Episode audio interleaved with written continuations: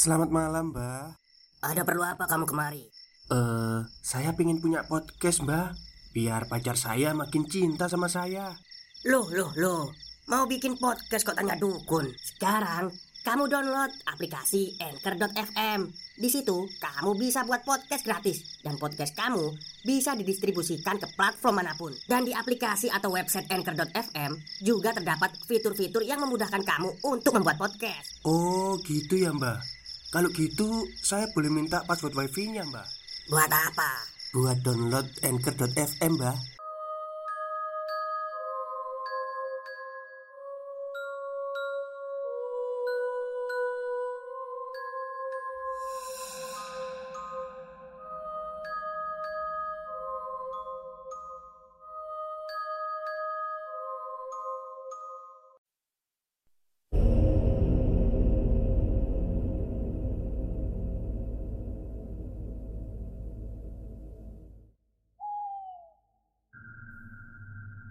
Assalamualaikum warahmatullahi wabarakatuh. Halo semuanya Jumpa lagi dengan saya Chow Sing Sing Kurator dari podcast Horror Night Story. Halo apa kabar semuanya? Semoga kalian semua sehat-sehat ya. Dan seperti biasanya pada siang hari ini saya kembali Dan akan membawakan sebuah kisah mistis Dari treat horornya Mas Kalong Oke Daripada kita berlama-lama Mari kita simak ceritanya.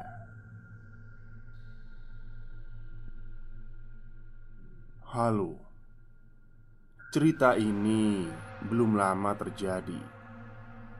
Mungkin seminggu atau dua minggu yang lalu. Tiba-tiba Warungku tak ada satupun yang membeli. Jadi, ceritanya seperti ini: Yogyakarta, Agustus 2020. Sehari sebelum nenek itu datang, warungku ramai pembeli, layaknya warung makan pada umumnya, tanpa ada firasat apa pun. Sore itu, Wisnu bersiap untuk membuka warung. Jarak rumah dengan warung tidak jauh, mungkin sekitar 300 meteran. Setelah selesai manasi gerobak, dia segera menaikkan ceret, nasi bungkus, kotak uang, sate usus, kepala, dan ceker ke dalam gerobaknya. Dia melaju pelan agar isi ceret tidak tumpah membasahi karpet. Kebetulan, warung itu terletak di pinggir ring road yang notaben hampir semua kendaraan melaju cepat. Tapi tak luput dengan keramaian warungnya yang menyajikan menu tradisional angkringan sesuai dengan namanya. Setelah menata dagangannya di atas gerobak, Tiba-tiba, dari sudut matanya terlihat seorang wanita tua melangkah masuk dengan tangan kanan membawa gelas kosong. "Mas, Mas, Simbah tumbas wedang putih onora." "Oh, ada mbah, ada mbah. Monggo, duduk dulu." Ucap Wisnu mempersilahkan duduk Iki le glase. Ucap nenek itu sambil memberikan gelasnya. Wisnu menerima gelas yang di tangan nenek itu. Dia kaget terdiam sejenak sembari membatin. Eh, bah, kok ada bunganya? Batin Wisnu.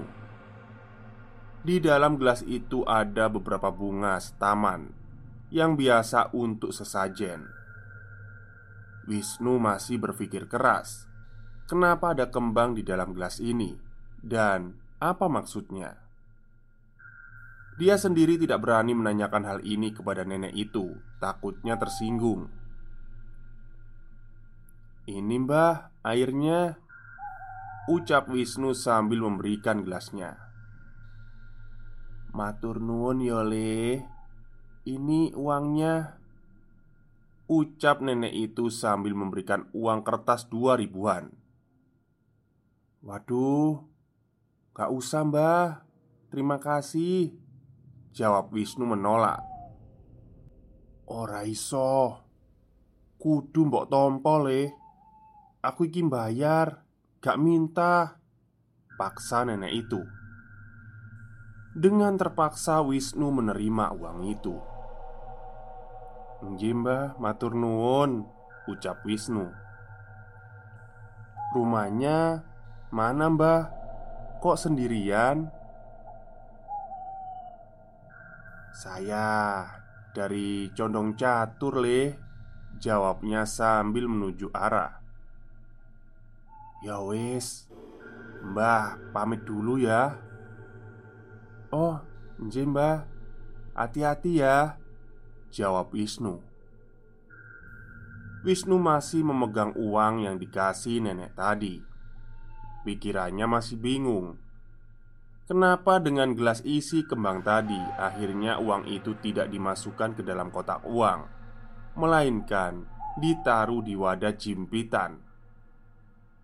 Singkat cerita Setelah seminggu berlalu Sebelum Wisnu berangkat untuk membuka warungnya. Dia mampir ke warung kelontong untuk memberi rokok. Karena stok rokok ecerannya sudah habis.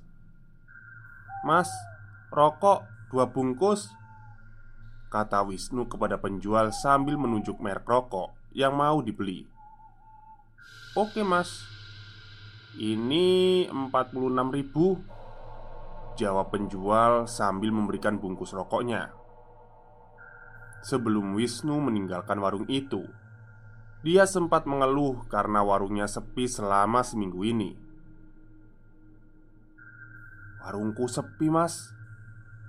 Seminggu ini Keluhnya. Waduh Ya podo Thomas Warungku juga sepi. Nggak ada yang beli sama sekali Kok bisa sama mas? Ini firasatku sepertinya habis didatangi nenek-nenek bawa gelas isi kembang kemarin Habis itu sepi Hah? Simba-simba bawa gelas kembang Membawa itu Tas tiga warna hitam itu kan? Nah Bener mas Itu neneknya Warungmu juga didatangi ya? Kemudian Si penjual kelontong menceritakan waktu kejadian. Iya mas. Aku kaget. Nenek datang waktu aku lagi di depan toko rokokan. Langsung minta air putih dengan memberikan gelas isi kembang itu. Habis aku ngasih minuman, istriku manggil. Ya aku nengok ke istriku. Eh tiba-tiba si nenek itu udah gak ada. Hilang entah ke mana Nggak tahu sih. Tapi aku baru sadar Kalau firasatku nggak enak. Dan Setelah kejadian itu Toko kelontong itu sama seperti warung Wisnu. Sepi tanpa ada pembeli. Wisnu duduk dengan menyanggah kepala dengan kedua tangannya. Dia memikirkan hal yang telah menimpanya. Kemudian dia berencana esok harinya untuk menanyakan hal ini kepada seseorang yang dianggap dia lebih paham.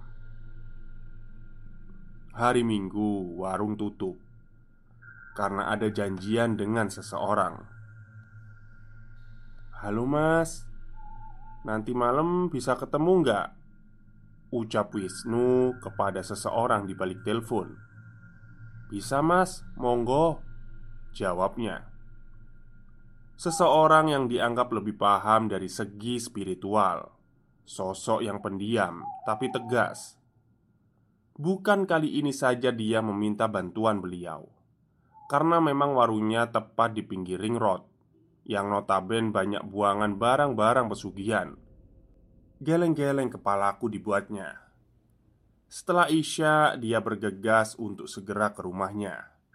Sesampainya di sana, ternyata sudah banyak orang Oh, kumpulan rutin rupanya.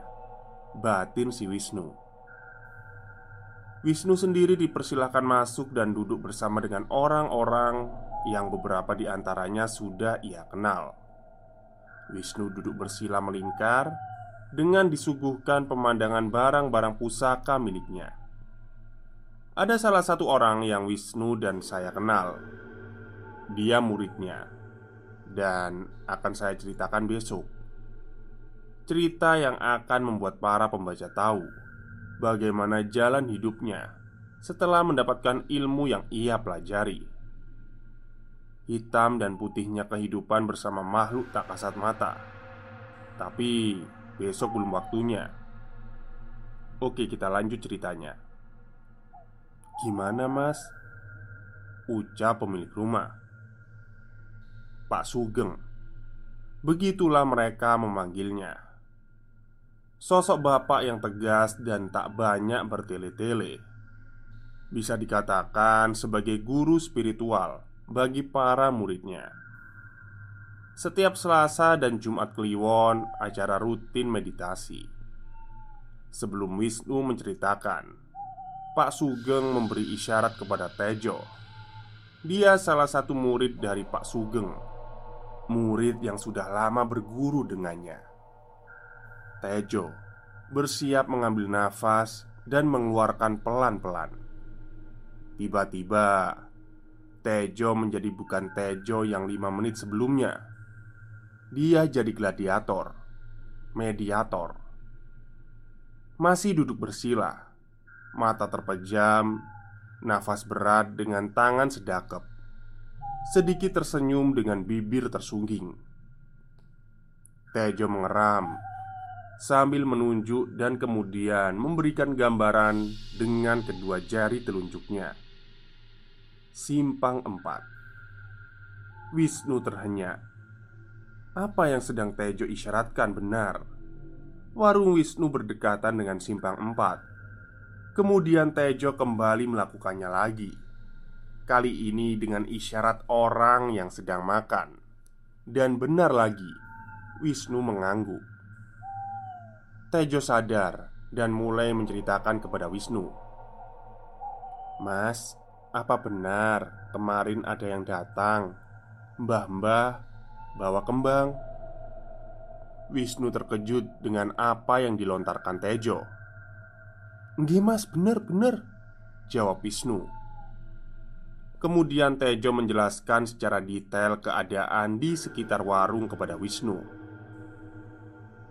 Jadi intinya Nenek kemarin itu datang Minta minuman hanya untuk syarat.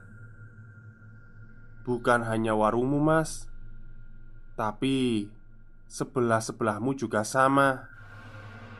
Itu buat isyarat Agar warung-warung itu jadi terlihat tutup Padahal buka Di perempatan itu mas Kalau mau tahu Banyak sekali Yang masang pesugihan Pasti ada-ada saja yang sedang menyalahi warungmu. Ada warung baru yang belum lama juga masang pesugihan, tapi aku nggak bisa menyebutkan itu siapa. Oh iya, Mas, di pojokan warungmu ada satu perempuan yang jagain warungmu, tapi dia nggak jahat kok. Mau diusir apa enggak? Setelah panjang lebar Tejo menjelaskan kepada Wisnu Akhirnya dia tahu sebabnya Dan meminta agar perempuan itu tidak diusir Kalau nggak jahat nggak usah diusir mas Jawab Wisnu Ya wis Sekarang Tak berseni warungmu Kata Tejo Kemudian Tejo mengambil sebatang korek dan membasahinya dengan minyak wangi arum melati. Dia letakkan di dalam genggamannya dan memejamkan mata dengan merapal doa. Setelah itu, tangan satunya seperti menarik energi dari atas. Kemudian korek itu seolah-olah diikat dengan tali. Bagi kita yang tidak mempunyai kemampuan, mungkin tidak bisa melihatnya. Saya pernah melihat dan mendengar dengan media sebatang korek api itu bisa memasukkan jin atau sejenisnya. Jika diikat dengan tali goib, itu bisa menguncinya. Tapi kali ini Tejo membakar korek itu agar mantra atau jin yang sudah ia masukkan di korek itu terbakar. Artinya, mantra atau jin yang mengganggu warungnya akan lenyap. Oh ya, saya mau sedikit menceritakan kisah kawan yang di mana sukmonya diambil oleh kekasihnya. Memang, di dunia percintaan sudah bukan hal yang tabu lagi untuk dilakukan Intinya, untuk mendapatkan orang yang dia cinta harus meminta bantuan orang ketiga. Dukun kali ini sedikit melenceng dari topik. Ferry mempunyai kekasih sebut saja Dian. Mereka sudah lama menjalin hubungan. Setelah ada konflik, hubungan mereka kandas. Di sisi lain, Dian masih berharap agar hubungan mereka bisa lebih baik lagi tapi tidak untuk Ferry. Singkat cerita, Ferry ada janjian ketemu sama teman perempuan yang baru ia kenal. Setelah mereka bertemu, entah kenapa perasaan Ferry tidak seperti biasanya. Dia melihat perempuan cantik yang ada di depannya seolah tidak ada rasa penasarannya, biasa saja. Itu berkali-kali Ferry rasakan. Tidak seperti dulu kalau bertemu dengan lawan jenis. Begitu juga dengan malam-malam berikutnya. Setiap dia memejamkan mata untuk terlelap tidur, bayangan si Dian selalu datang dalam mimpinya. Setiap hari, kemudian terbangun menatap langit-langit. Aneh, kenapa ya? Setiap malam aku selalu mimpi dia. Batin Ferry masih sama dengan Sugeng Ferry kala itu di warung Wisnu. Kemudian Pak Sugeng datang. Dia menceritakan hal itu kepadanya. Kemudian Pak Sugeng mengeluarkan satu kembang kantil Dan memintanya untuk meminumnya dengan segelas air putih. Sebelum memulai, Pak Sugeng menerawang Ferry. Dia menjelaskan kalau sukmonya sekarang lagi diambil oleh Dian. Sontak Ferry kaget Penuh tanya di kepalanya. Baru kali ini Ada seorang wanita berani melakukan hal ini kepadanya. Benar-benar terkejut. Setelah itu Pak Sugeng memasukkan kantil Ke dalam segelas air putih. Dia membaca doa sambil memejamkan mata. Tiba-tiba Kembang kantil itu berputar yang membuat Ferry lebih terkejut. Kok bisa batinnya? Setelah itu Pak Sugeng memberikan kantil itu kepada Ferry dan memintanya untuk disimpan.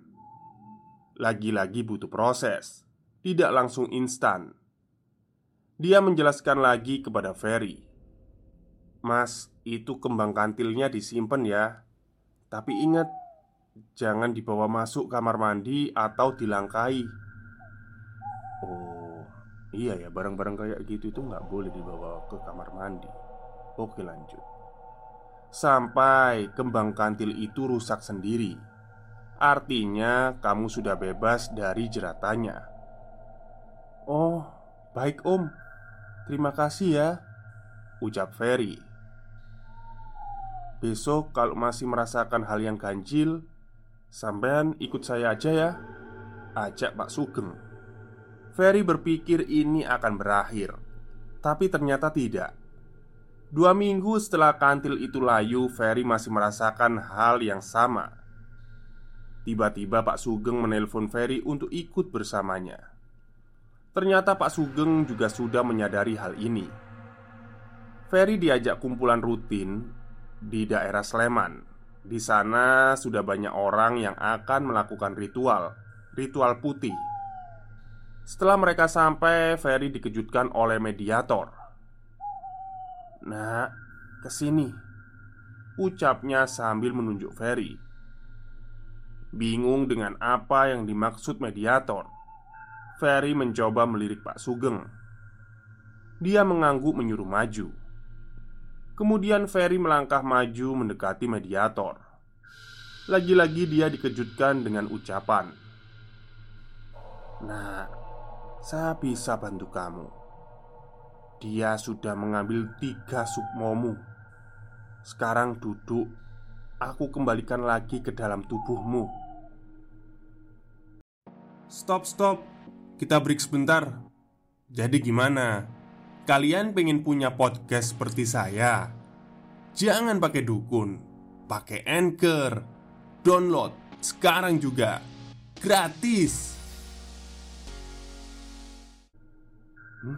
Tiga sukmaku diambil. Batin Ferry menggelengkan kepalanya. Saat proses itu, punggung Ferry merasakan panas yang luar biasa. Gesekan energi memasukkan Sukma membuat teringat bercucuran. Setelah itu, Ferry bertanya kepadanya, "Bah, berarti saya sudah aman ya? Terus, dia bisa merasakan gak kalau Sukma saya sudah diambil?" Yo jelas nak. Dia bisa merasakannya. Oke. Sampai di sini dulu. Ini cerita buat rahasia sendiri saja. Mengingat privasi pemilik cerita. Kemudian Ferry diberikan botol berisi air yang sudah didoakan Untuk digunakan mandi setelah sampai di rumah Setelah beberapa hari kemudian Ferry sudah tidak merasakan seperti malam-malam sebelumnya Hingga kini dia sudah beraktivitas seperti biasa dan bekerja di sebuah pabrik pengolah tebu. Siapa yang tidak tahu di balik cerita seramnya, cerita seram dari pabrik gula. Konon sebelum produksi tahun ini, pabrik itu meminta tumbal lebih banyak karena ada syarat yang belum terpenuhi. Tapi itu membuat bulu kuduku berdiri setelah mendengar ceritanya. Kembali lagi ke cerita nenek misterius itu. Setelah selesai menetralisir warungnya, kini warung itu sudah normal kembali. Tak luput dari gangguan yang menerpanya. Wisnu di kemudian hari harus menyusuri tengah sawah menuju sebuah kolam pemandian tepat jam 2 malam. Banyak orang menjuluki tempat itu sendang. Oke, selesai. Sampai di sini dulu, besok akan saya lanjutkan lagi dengan judul yang berbeda. Terima kasih sudah meluangkan waktu untuk membaca. Baik, mungkin itu saja ya cerita singkat pada siang hari ini tentang uh, warungnya Mas Wisnu yang ternyata kena ini ya, kena gaib ya. Intinya kena serangan gaib Dan Memang ada benarnya juga ya. Dalam cerita ini saya juga sering mendengar gitu ya uh, Kayak kembang kantil Kembang-kembangan itu adalah sebuah penghubung dengan dunia mereka Terus ada juga uh, persyaratan ya Jadi jika kalian itu ya bukan kalian lah, seseorang lah ya. Seseorang itu memiliki jimat atau raja gitu ya. Ya, apa pun itu ya, pokoknya yang bersifat gaib atau memikat seseorang itu tidak boleh dibawa masuk ke kamar mandi karena itu pantangan. Nggak boleh masuk ke kamar mandi, terus ada yang juga nggak boleh diduduki gitu ya. Tapi kalau nggak boleh diduduki itu ini sih formalitas saja Biasanya lebih seringnya itu nggak boleh dibawa ke kamar mandi Soalnya saya pernah dulu di study tour Ada teman saya yang ternyata sabuknya itu ada rajahnya Kalau tahu raja itu kayak kertas tulisan Arab gitu ya Jadi sabuknya itu ada kayak ini uh, resletingnya dimasukin di situ. Saya nggak tahu sih gunanya untuk apa. Nah waktu dia mau pup ya di kamar mandi Dia tuh ngelepas sabuknya terus dititipin ke saya. Nah bingungnya saya kenapa nggak dibawa masuk sekalian kan? Nempel di celananya toh. Tapi ternyata ya itu tadi Dia cerita kalau sabuknya itu nggak boleh dibawa masuk karena ada isinya. Tapi pada akhirnya sabuknya hilang sih Di Parangtritis Mungkin kalah sama ilmunya Nyi Roro Kidul ya. Baik mungkin itu saja Kisah mistis yang bisa saya sampaikan pada siang hari ini Kurang lebihnya saya mohon maaf. Wassalamualaikum warahmatullahi wabarakatuh